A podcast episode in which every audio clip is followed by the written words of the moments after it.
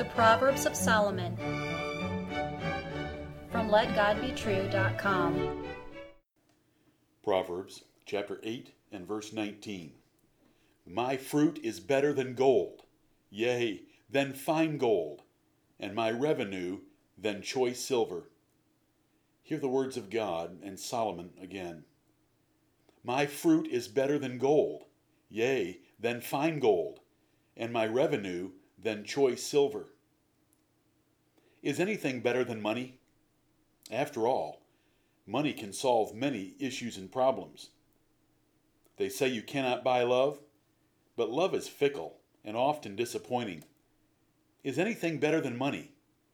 Yes. Wisdom's effects or results on your life are better than fine gold or choice silver. No amount of money can buy wisdom. It is a gift from God to those who ask and seek for it. Do you put forth the effort to obtain this precious asset?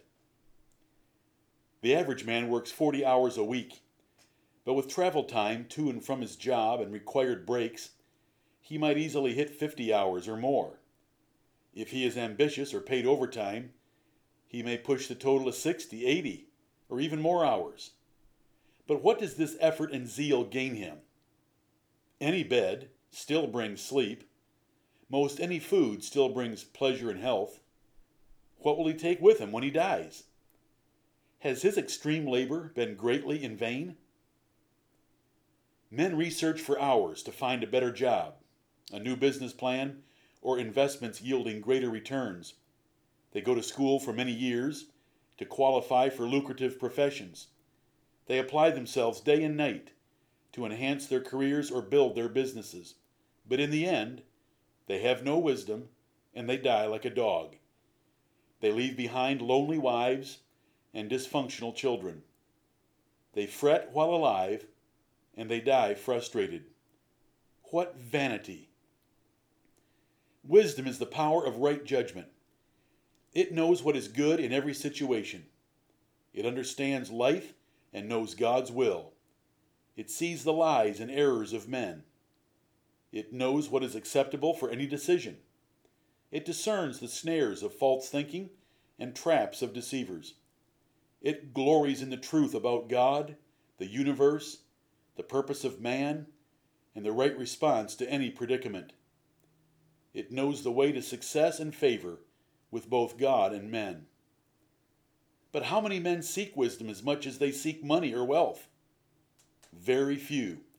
The devil, the world, and their vain hearts have sold them a lie. They run furiously and painfully on the treadmill of life to achieve what the world calls success, only to be thrown off into hell at the end. This is ridiculous vanity and insanity. Life is short. Use your few days to seek wisdom. A modest investment every day can save and bless your life. The proverb is simple Wisdom's results in a life are more valuable than wealth.